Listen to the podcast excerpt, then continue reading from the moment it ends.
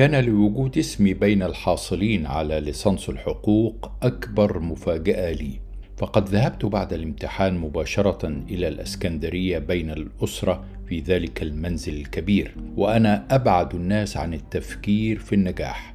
كان كل تفكيري متجها إلى إتمام الأوبريت أو الأوبرا comique علي بابا كما كنت أسميها. حتى تكون معدة للموسم المقبل. وفجأة دق جرس التليفون فلم ألقي إليه بالا ولكن أذني سمعت صيحة فرح من والدتي وهي تردد في التليفون قائلة الله يبارك فيكم الله يبارك فيكم. فقلت لنفسي بغير اكتراث يباركون لمن يا ترى؟ ولم ألبث أن رأيت كل من في البيت يدخل ويصيح بي مبروك! فقلت لماذا؟ فقالوا نجحت في الليسانس فلم أصدق إلى أن جاءوا بالصحف وطلعت فيها العبارة المألوفة وقتئذ نجح في شهادة الليسانس الأفندية الآتية أسماؤهم. وبحثت عن اسمي بسرعة فوجدته قبل الأخير باسمين فحمدت الله أن وجد اثنان أسوأ مني. وكان فرحي عظيما فحسبي أني نجحت ونلت الليسانس والسلام. ولكني بعد الفرحة جعلت أتأمل المستقبل بعين الحيرة والتساؤل الآن ماذا أنا صانع؟ المحاماة؟ النيابة؟ لم تكن ميولي متجهة في هذا الطريق لم أفكر طويلا فقد شغلت عن التفكير بمجيء جوقة عكاشة إلى الأسكندرية ذلك الصيف لتمثيل روايتها ومن بينها رواياتي على مسرح كان يسمى تياترو زيزينيا وانغمرت بالطبع وسط الممثلين والمطربين وكنت ليل نهار بينهم وكانوا قد نزلوا في فندق متواضع بشارع البورصة مملوء بحانات البيرة. كان الممثل الكوميدي الأول المرحوم محمد بهجت لا يحلو له إلا النزول من فندقه إلى قارعة الطريق يجلس إلى إحدى موائد الحانة على الرصيف بالجلباب والقبقاب. وكان مدير الفرقة زكي عكاشة قد نزل في فندق آخر فاخر يليق بمقامه متكيفا بالمرور كل صباح في عربة لا ينزل منها بل يشرف من عل بكل تعاظم على أعضاء فرقته. فما أن كان يرى بهجة في جلسته تلك حتى يقول باستراء جلبية وقبقاب في الشارع العمومي الكوميديان الكبير بتاعنا. فيرد عليه محمد بهجت رحمه الله بقوله أنا كنت طالع بالقبقاب والجلبية في دور السلطان صلاح الدين أو ريكاردو قلب الأسد. أنا هنا في الشارع. سلطان زماني بقبقاب بصرمة قديمة أنا حر. فيترفع زكي عكاش عن الرد ويصعر خده ويكتفي بأن يأمر الحوذي بصلف وعجرفة سوء يا اسطى! فما أن تبتعد العرب حتى يبصق محمد بهجت في أثره بصقة كبيرة وهو يقول رح دهية سمك في تقل دمك. ثم يلتفت نحوي وأنا جالس إلى المائدة بجواره مش كده في محله؟ فأوافق كل تصرفاته راضيا ضاحكا. لست أدري من الذي أبلغ أهلي بانغماسي في وسط المشخصاتية أهو أحد المعارف أو الأقارب لمحني بينهم؟ كل ما أعلم هو شعور داخلني بأنهم بدأوا يرتابون في أمري. وفي ذات يوم جابهني والدي بأمر مستقبلي وقال لي إن التحاقي بالنيابة العمومية متعذر الآن لأنه لا يلتحق بها إلا أوائل الدفعة وأنا من الأواخر فلا مفر إذن من اشتغالي بالمحاماة فترة وإنه بادر بالفعل وأدرج اسمي في جدول المحامين المشتغلين ودفع عني الرسوم والاشتراك واختار لي المكتب الذي أعمل به. فلما رأى عدم تحمسي وانصرافي صارحني بقوله تعال قل لي أنت غرضك تشتغل بالتشخيص؟ فقلت له ملطفا العبارة أنا أحب الأدب وأريد الاشتغال بالأدب. فقال بلهجة خوف ونصح وتحذير أنت تريد أن تفعل كما فعل لطفي؟ فسألته لطفي من؟ فقال لطفي السيد. كان زميلنا في القضاء فجعل يقول الأدب الأدب إلى أن ترك القضاء واشتغل جورنالجي ولم تنفعه شغلة الجرائد فعاد إلى الوظيفة. وساعده الزملاء القدماء من أمثال ثروت باشا وصدقي باشا فوضعوه في النهاية في مخزن اسمه دار الكتب. شاء القدر الساخر فيما بعد أن أترك الوظيفة. أنا أيضا بعد وفاة والدي لأشتغل في الصحافة جورنالجي ثم أعود إلى الوظيفة في نفس هذا المخزن الرسمي دار الكتب ومن عاب ابتلي. والواقع أن الأدب أو الاشتغال به وحده لم يكن من الأمور التي تؤخذ على سبيل الجد في مجتمع لم يكن يمنح الاحترام والجاه والمال إلا للبشوات أو أصحاب السلطان والمناصب في الحكم والإدارة والقضاء. ولولا أن شوقي الشاعر كان له منصب مهم في السراي وكانت له ثروة لنظر إليه المجتمع وقتئذ نظرته إلى زميله حافظ إبراهيم. لا أكثر من صعلوق أو مهرج في أعين كبار رجال الدولة يتعاطفون عليه بوظيفة يلقون بها إليه في من وترفع. لم تكن هناك أمثلة مشجعة في الأدب. كان الأعلام المتربعون على عرش الشعر والنثر هم شوقي وحافظ والمنفلوطي على أن اهتمامي الخاص بالمسرح جعلني أكثر التفاتا إلى محيط كتابة الأعلام من أمثال محمد مسعود ومحمود تيمور ولطفي جمعة وإبراهيم رمزي. لم أعرف شوقي شخصيا إلا فيما بعد. عندما اتجه إلى المسرح وتهيأ لتأليف مصرع كليوباترا كنت وقت ذاك في باريس وجاءها هو ذات صيف وتلاقينا في مقهى دار كور الذي كنت أتردد عليه في الحي اللاتيني. قال لي إنه كان يحضر تدريبات كثيرة لمسرحيات جوقه عكاشة ومن بينها فيما يظن مسرحية لي إذ قيل له يومئذ إن مؤلفها غائب في باريس. وسألني قائمة بكل المسرحيات الفرنسية التي تناولت كيلوباترا ليطلع عليها.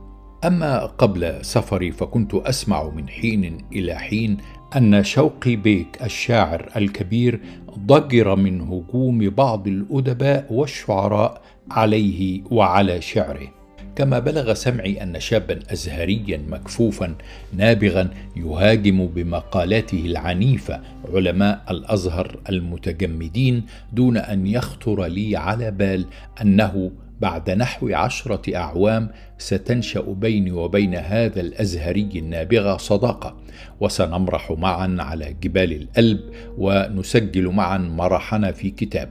لكن كل ذلك لم يكن صداه وقتئذ يتعدى بيئته ولم يكن قد اتخذ الدوي الذي يصل إلى كل الآذان ولا اتخذ من الاتساع والأهمية ما سمي فيما بعد بمدرسة التجديد. على أن هذا كله قد تغير بعد أعوام قلائل تغيرا سريعا مذهلا. إذ ما كدت أعود من فرنسا حتى وجدت أوضاع مصر السياسية في تطورها السريع وما نتج عنه من برلمانات وأحزاب تنفق الأموال بغير حساب على ألسنة حالها من الصحف والكتاب وقد رفعت من شأن الصحافة وكتابها في الوقت الذي تدهور فيه المسرح وكتابه. عدت فلم أجد جوقة عكاشة لقد أفلست واختفت ومسرح رمسيس أخذ في الترنح والاحتضار وأسماء محمد مسعود وعباس علام ولطفي جمعة وإبراهيم رمزي وغيرهم قد انطفأت بانطفاء أضواء المسرح. ولمعت أسماء جديدة مع التماع نجم الصحافة. برزت أسماء طه حسين وهيكل والعقاد والمازني.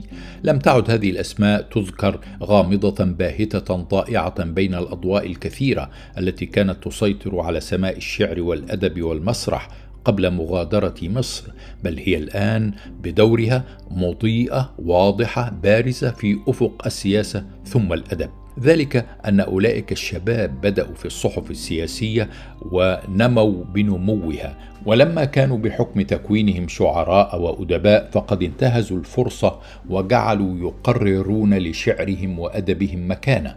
كانوا يكتبون المقال السياسي المطلوب ثم يحتفظون لهويتهم الأدبية بصفحة أو بعدة أعمدة قد لا تهم أحيانا رجال السياسة ولا أصحاب الصحف من أعضاء الأحزاب.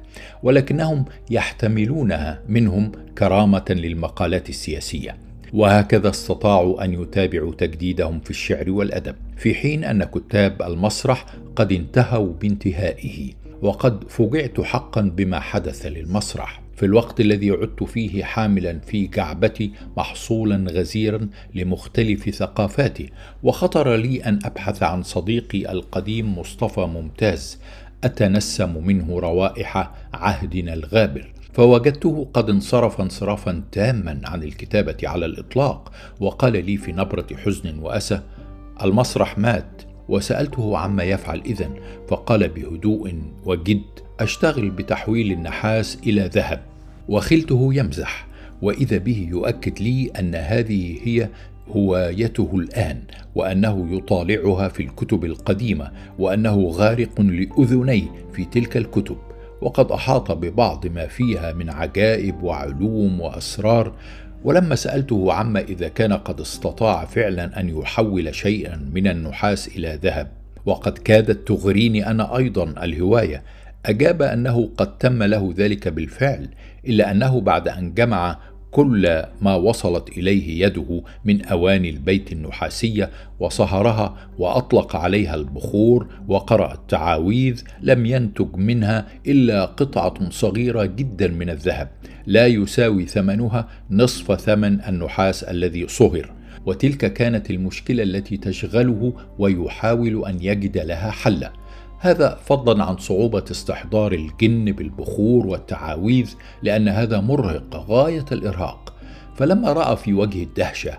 جعل يشرح لي حقيقة عالم الجن وما يحدث فيه وصلته بعالمنا الآدمي. شرحا مستفيضا بحديثه الطلي المقنع الممتع ودراسته المفضلة الطويلة لهذه الشؤون. حتى خلت نفسي آخر الأمر محاطا من كل جانب ببسم الله الرحمن الرحيم إخواننا أهل تحت ووجدت صعوبة كبرى في أن أعود إلى نفسي وأطفو على سطح الحياة اليومية التي جئت منها وغمرني الموضوع غمرة وأنا دائما أصدق أعاجيب القوى الخفية سواء أطلق عليها اسم الجن أم اليوم اسم الإلكترون. فلما أفقت قليلا أردت تغيير الجو والعودة بصديقي القديم إلى الحديث في المسرح فأبديت له الرغبة في معاودة الكتابة للمسرح بطريقة جديدة واتجاه آخر وتأليف حقيقي بعد الاطلاع والخبرة والدراسة التي اكتسبتها من الاتصال الثقافي بالفن والأدب في الخارج. فقال لي بإخلاص وصراحة اسمع كلامي ولا تتعب نفسك. هذا مجهود ضائع. المسرح المصري كعهدنا به قد انتهى. وقد صدق. فالمسرح في مصر وقتئذ كان فعلا قد مات. ولم أحاول مرة أخرى الحديث مع ذلك الصديق القديم في أمر المسرح ولم أقابله بعد ذلك إلا عرضا منذ سنوات وكان قد تقاعد واستبدل بمعاشه أطيانا من مصلحة الأملاك مثل كثيرين غيره من الموظفين السابقين الذين وقعوا تحت الإغراء. وتسلموا من المصلحة ارضا محتاجة إلى استصلاح في نظير جنيهاتهم المضمونة نقدا وعدا أول كل شهر. فلما رآني صاح بروحه المرحة قائلا وهذه المرة قد نجحت في تحويل الذهب لا إلى نحاس فقط بل إلى تراب. رحمة الله على ذلك الصديق العزيز والمسرحي الممتاز. على أن موت المسرح في تلك الفترة أمر يدعو حقا إلى التساؤل عن أسبابه. ما من شك أن تطاحن الأحزاب السياسية كان قد صرف الأذهان عن الفن وأهله كما أن الأزمة المالية التي اجتاحت العالم عامة ومصر خاصة حوالي عام 1930 لعل هذا أهم سبب قد أثرت فيما أثرت على المسرح. لم أجد اذا أمامي أي مجال لتمثيل ما كنت قد كتبت في ذلك الحين من مسرحيات منوعة. لم يبق على نشاطه الأول إلا فرق الهواة مثل جمعية أنصار التمثيل فوجدت فيها حلقة الاتصال بالماضي فكتبت لها خاصة مسرحية رصاصة في القلب. وسلمتها للزميل القديم سليمان نجيب وأردت بها أن تخرج عن الكوميديات المقتبسة الكاريكاتورية المعتمدة على النكتة اللفظية ومواقف المفاجآت الهزلية التي كان بطلها كشكش بيك وبربري مصر الوحيد. وأن أجعل الحوار فقط بين شخصيات طبيعية هو الذي ينبعث منه كل الأثر. المسرحية أيضا بلا تمثيل إلى أن قامت الصحافة الجديدة الناهضة بتخصيص مكان لي كان هو بمثابة مسرح خاص بي على الورق. أعرض ما يحلو لي من صور الحياة والمجتمع غير مقيد باضطراب أحوال الفرق المسرحية من حولي وأزماتها المتكررة في ذلك الحين مما حال دون انقطاع حبل اتصالي واهتمامي بالمسرح والتأليف المسرحي. Thank you.